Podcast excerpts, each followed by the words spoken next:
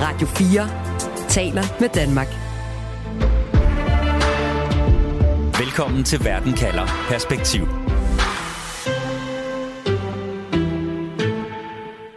Han er gået fra at være komiker og spille præsident i et satireprogram på tv til at lede sit land i krig mod en af verdens største militære magter. Verdens ledere kappes om at få en selfie med ham, alt imens vi, hans allierede i NATO, sender ham vores tungeste skyts til at forsvare sig imod Ruslands invasionskrig.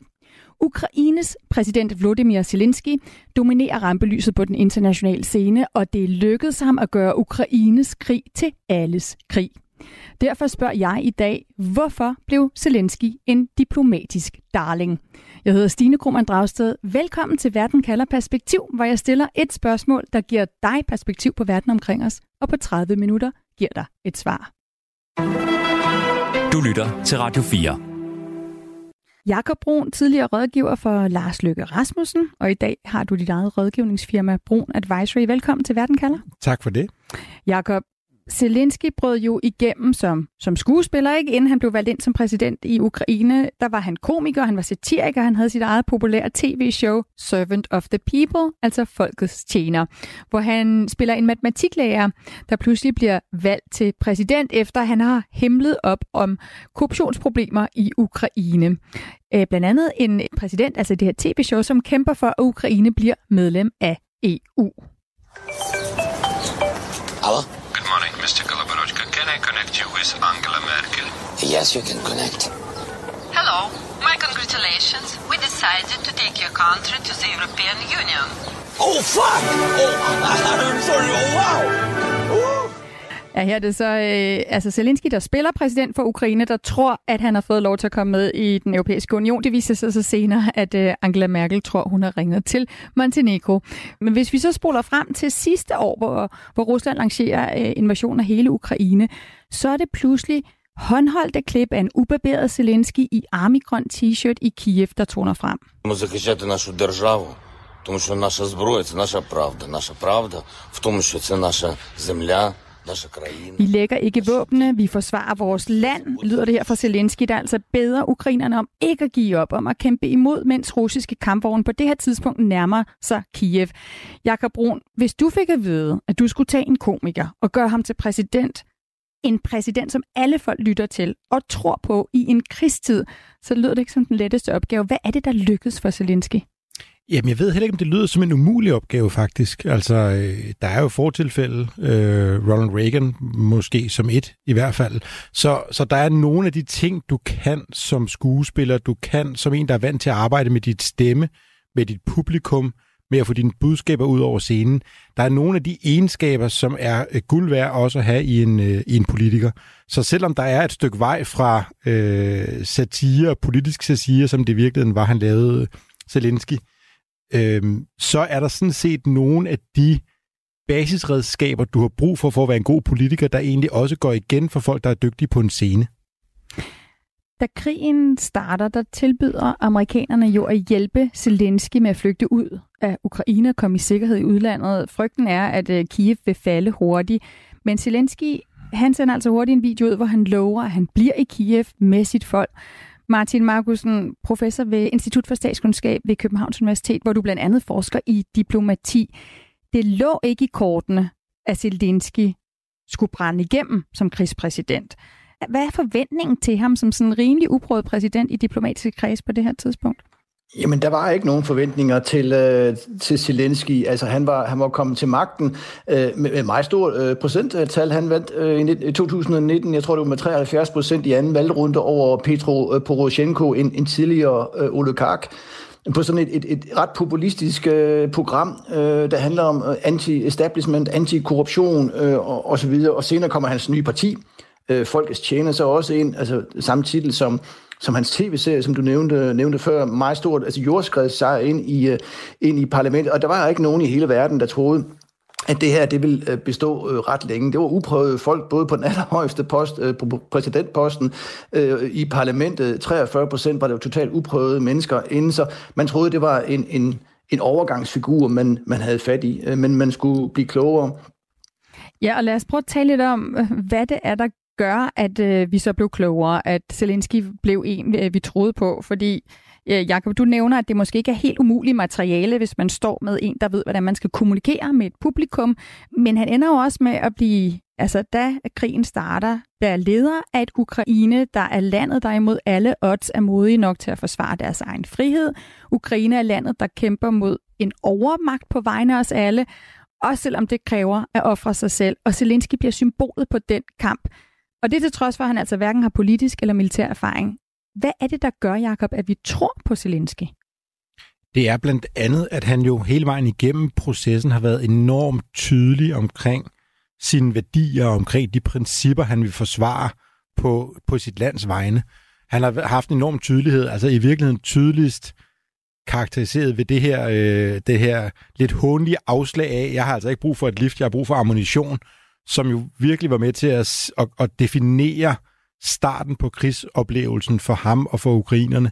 Altså, han er der sammen med sit folk for at forsvare.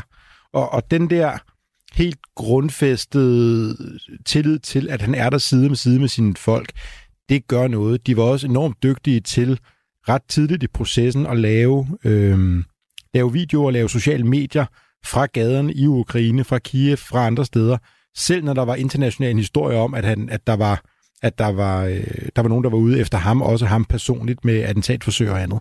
Så, så han har været enormt tydelig om, jeg er her, og jeg står øh, på broen, om jeg så må sige, for mit folk. Ja, for Zelensky han flygter jo ikke, øh, da krigen bryder ud. Ikke? Han står i stedet for netop der med de her videoer, håndholdte videoer med hans folk ude i Kiev, efter der har været natlige missilangreb for russerne. Og det er først i december sidste år, at Zelensky for første gang rejser ud af Ukraine efter krigens udbrud. Og her rejser han til USA, hvor han mødes med præsident Biden og holder en opsigtsvækkende tale i kongressen. And next year will be a turning point. I know it. The point when Ukrainian courage and American resolve must guarantee the future of our common freedom, the freedom of people who stand for their values. Ja, hvor han altså her i talen gør Ukraines krig mod Rusland til hele den vestlige verdens kamp for, for frihed, for demokratiske værdier, nævner han her, values, og for, ja, for en regelbaseret verdensorden, Martin Markusen. H- hvad er det ved Zelensky som leder, der gør, at verdens mest magtfulde mand, USA's præsident, at politikere og diplomater i USA, de tror på ham, når han står sådan her og taler til dem? Jamen altså, som supplement til det, øh, Jakob Brun øh, lige sagde før, så kan man svinge sig op på de helt høje navler og, og sige, øh, at, at Zelensky, han bruger alle Sokrates' appelformer i, på én gang, kan man sige. Altså, ethos, at han, han, han dukker jo op i, i krigsudstyr øh, jo nærmest. Øh, jeg flygter ikke fra Ukraine.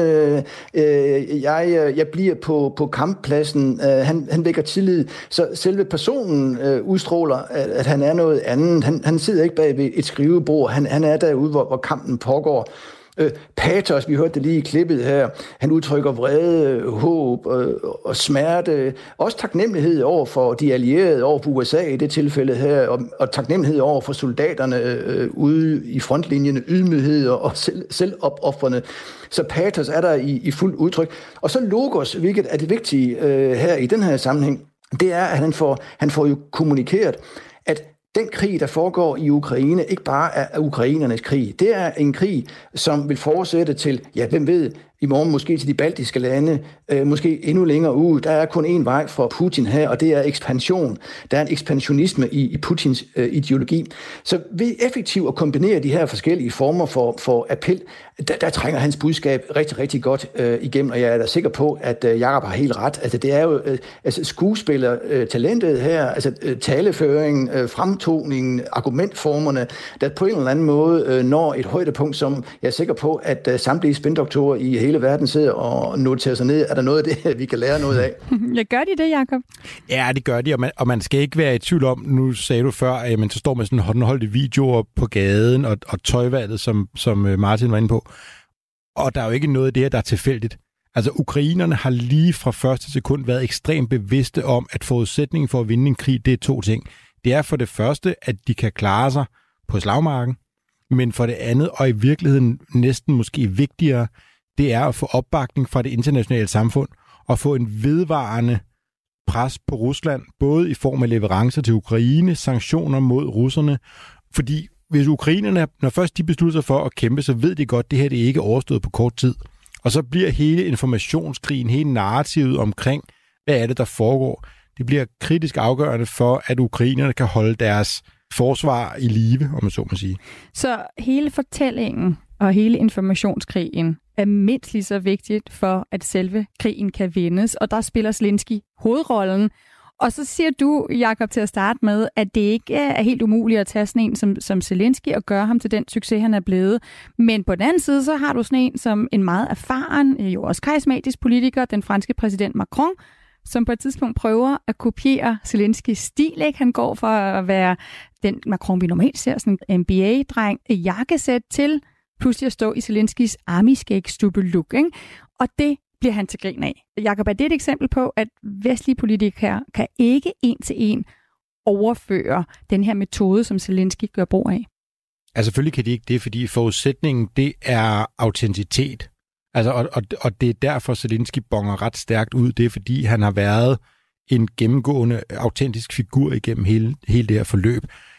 Og så alt andet lige, man kan sige, opgaven, og det er jo ikke for at forklare den situation, de står i, for den er forfærdelig på alle mulige måder, men, men den, den kommunikationsmæssige opgave med at få gjort en statsmand og en krigspræsident, som du kalder det, ud af en vis land er under angreb fra øh, Storebro mod Øst, den er nemmere, end når en fransk præsident forsøger at, øh, og, øh, at varme sig lidt i, i gløderne ved bålet. Mm, det her stjernestøv, det smitter ikke øh, Nej, på den altså måde i hvert fald. Men den kunne jeg godt lige tænke mig at, at smide over til dig, Martin Markusen, fordi er det givet, at man står stærkt som leder, når man er krigspræsident som Zelensky? Altså er de fleste ledere blevet styrket ligesom ham, når deres land øh, er endt i krig? Øh, nej, man kan sige det nærmest lige modsat. At det, det, det, det, det typiske mønster er, at de fleste statsledere ikke klarer lige præcis den øvelse, det er at, at være krigsleder. Øh, altså, det er de to udfordringer, som er helt uoverstigelige, som øh, Volodymyr Zelensky øh, stod over for, da, da krigen øh, brød ud. Øh, det var den udfordring at øh, holde sammen på en nation øh, igennem alle de prøvelser, som man har været, været, været udsat for igennem nu halvanden, halvandet år. Det gør han så via en daglig øh, videooptræden og via brug af alle de her øh, appelformer, som vi har talt om øh, tidligere.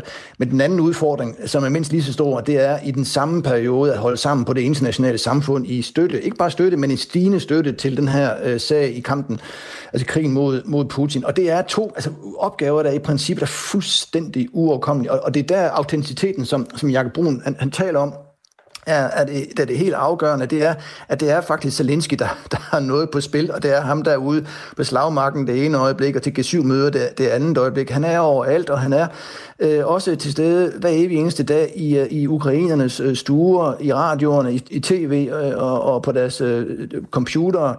Det arbejde øh, er, er det ikke alle statsledere, øh, der kan simpelthen. Og, og det har selvfølgelig noget med den, den performative del at gøre, som vi har talt om, det er sandelig også noget at gøre med, at, øh, at, at Zelensky han, øh, han excellerer, når det kommer til brug af de, af de sociale medier. Og det er det ikke alle, der kan simpelthen. Du lytter til Verden kalder Perspektiv på Radio 4. Kort tid efter at krigen i Ukraine brød ud, så begyndte europæiske ledere at besøge Zelensky i hovedstaden Kiev. Og selvom det kræver en togtur igennem et land i krig, så er der jo nærmest ikke længere nogen vestlige statsledere med respekt for sig selv, der ikke har taget en selfie med sig selv og Zelensky i Kiev. Jakob Broen, Hvordan arbejder holdet bag Zelensky med at i sætte ham? Jamen, de sørger for øh, rigtig, rigtig meget kommunikation, og det er den ene del af det, både at kommunikere internationalt og kommunikere nationalt. Og, og det er en forudsætning for, at det narrativ, man selv har, det får lov til at, at, at bide sig fast. Og så bruger de jo, så til synligheden er de enormt dygtige til at få aktiveret ikke bare præsidenten og ikke bare ministre lokalt, men også for eksempel ambassadører. Altså den ukrainske ambassadør i Danmark, som der jo ikke var nogen af os, der kendte for to år siden, han er lige pludselig blevet et, et genkendeligt ansigt, og der er ikke den forsamling, der er ikke den forening, der er ikke den tale, han ikke har været til stede på de sidste halvandet år. Og når han er det, så virker det som om, det er enormt afstemt i forhold til de budskaber, han bringer med videre. Så det handler både om at pege på i starten for eksempel de danske virksomheder, som stadigvæk har engagementer i, i Rusland, og at de er med til at finansiere Putins krigsmaskine. Det hørte vi ham sige gang på gang på gang. Og da det så bevægede sig derhen, hvor det mere handlede om, hvordan får man bevæbnet ukrainerne, jamen så hører man hele tiden ham synkroniseret med sin præsident, synkroniseret med Kiev, hæve baren for, hvad er det, de efterspørger. Så, så når vi er parat til at lave sanktioner, så efterspørger de håndvåben. Når vi er parat til håndvåben, efterspørger de kanoner. Når vi er parat til kanoner, efterspørger de jægerfly eller tanks. Så, så de hæver hele tiden baren, og det er enormt dygtigt gjort. Martin, det her det er ikke bare et, et one-man-show med Zelensky, selvom man kunne få den opfattelse. Der er en helt øh, diplomatisk holdindsats bag. Ja, det er jo teamarbejde, der handler om, at det er klart, at vi har brug for den her mytiske heltefigur, den her, det her ikon, som jo øh, øh, Zelensky er, men omkring ham, der er der jo det her kæmpe team, som øh, øh Jakob Brun taler om, som kan læse de internationale, men også de nationale omgivelser og reagere sådan i overensstemmelse øh, med dem. Altså øh, eksempelvis øh, er der de her ambassadører, som er lidt interessante, fordi øh, der er det jo rigtigt, som, som Jakob siger, vi, vi lægger ikke mærke til øh, altid de her udlandske ambassadører, der går rundt i, i København i deres sorte biler, deres blå nummerblade. Der er 70 af dem, og der er måske fem af dem, vi nogensinde har hørt om.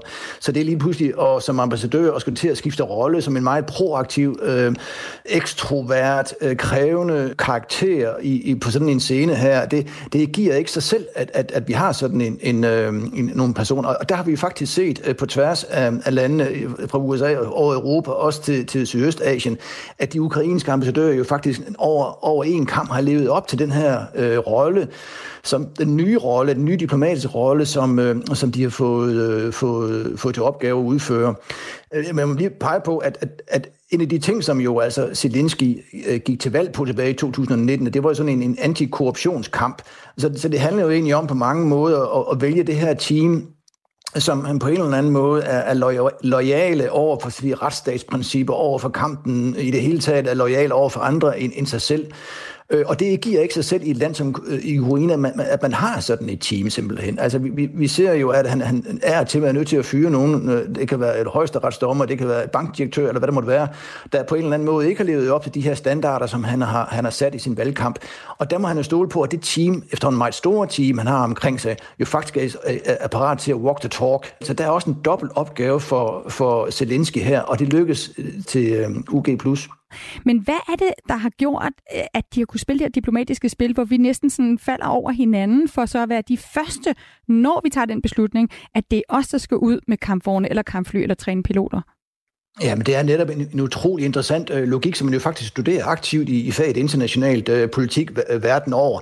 Og det gjorde vi i, i forbindelse med andre heltetyper, som vi har set i historien. Altså det kunne være øh, Lech Walesa fra Polen, øh, Václav Havel, øh, øh, Nelson Mandela fra Sydafrika, eller eller Mother Teresa for den sags skyld, eller Dalai Lama øh, og så videre. Som, der, der er sådan en, en, en lemming-effekt omkring de her øh, heltefigurer i international politik, som man, man, man strømmer til og, og gerne vil tage imod besøg fra, gerne vil fotografere sammen med, fordi I håbet om selvfølgelig, at noget af den her mytiske status vil, øh, vil smitte af på, øh, på den pågældende statsleder. Altså helt, øh, helt godt bliver det jo, hvis man kan mødes med, med, med Volodymyr Zelensky og, og, og, så, og så tale til ham med fornavn. Altså for nylig var det Olaf Scholz, der, der talte med Volodymyr, og han kaldte kansleren i Tyskland for Olaf osv. Så, så, så har man jo så erklæret til, til hjemmebane hjemme i Tyskland, at her har vi altså ligefrem ikke bare bekendte med den heltefiguren i Ukraine, men simpelthen venner med heltefiguren i Ukraine. Og det bragte ret stor opsigt i sådan et meget formalistisk land som, som Tyskland, hvor man jo, jo,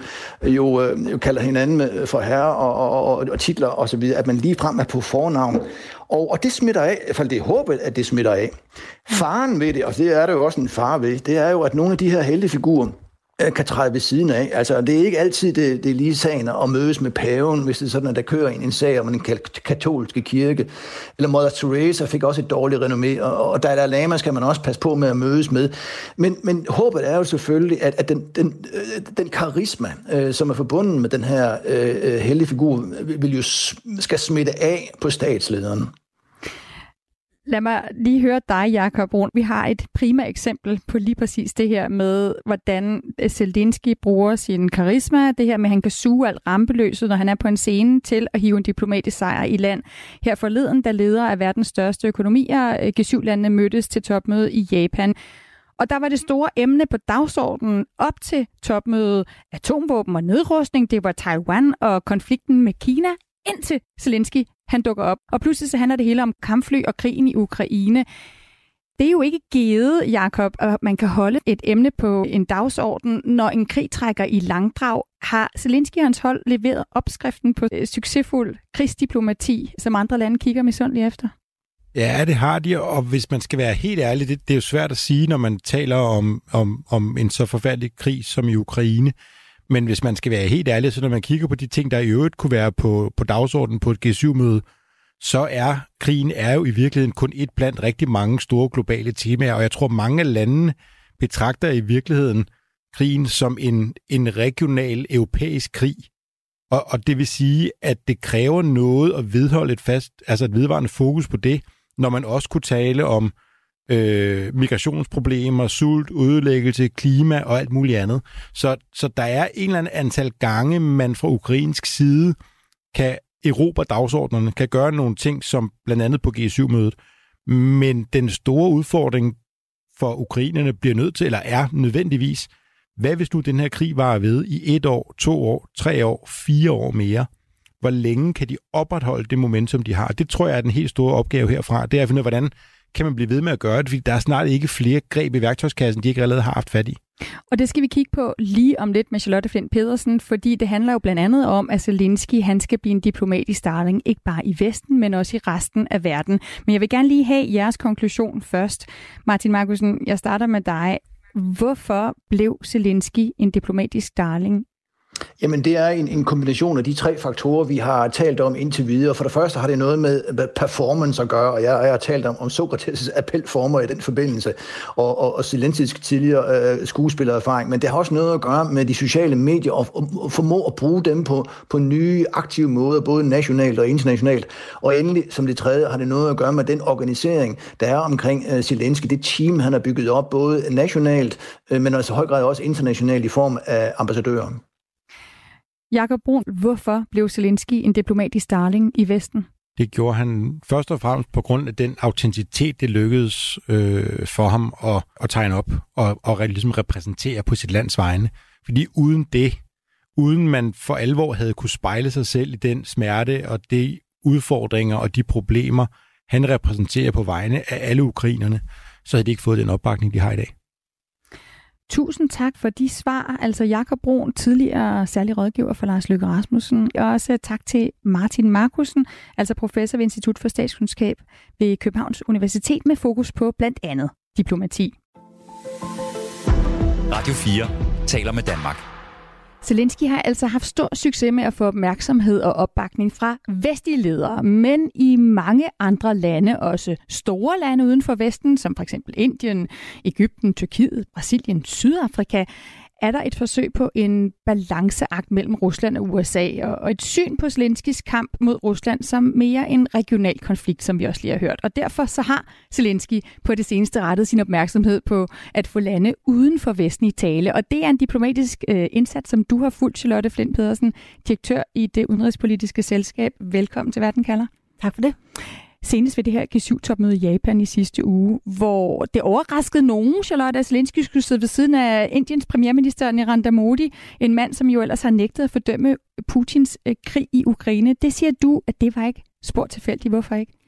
Nej, fordi at det var meget vigtigt, både for Modi og for Zelensky, at de på, på en eller anden måde kunne nærme sig hinanden, især fordi Modi har øh, op erfaret, at der måske er noget med, at det måske på den lange bane er vigtigt at øh, også at satse på Ukraine. Vi kan jo lige prøve at spille et klip. Det er fra, da den russiske udenrigsminister Sergej Lavrov tidligere i år var til en konference med forretningsledere i New Delhi i Indien, hvor hans ord bliver druknet i latter og, og ja, sådan vantro øh, opråb, da han siger sådan her.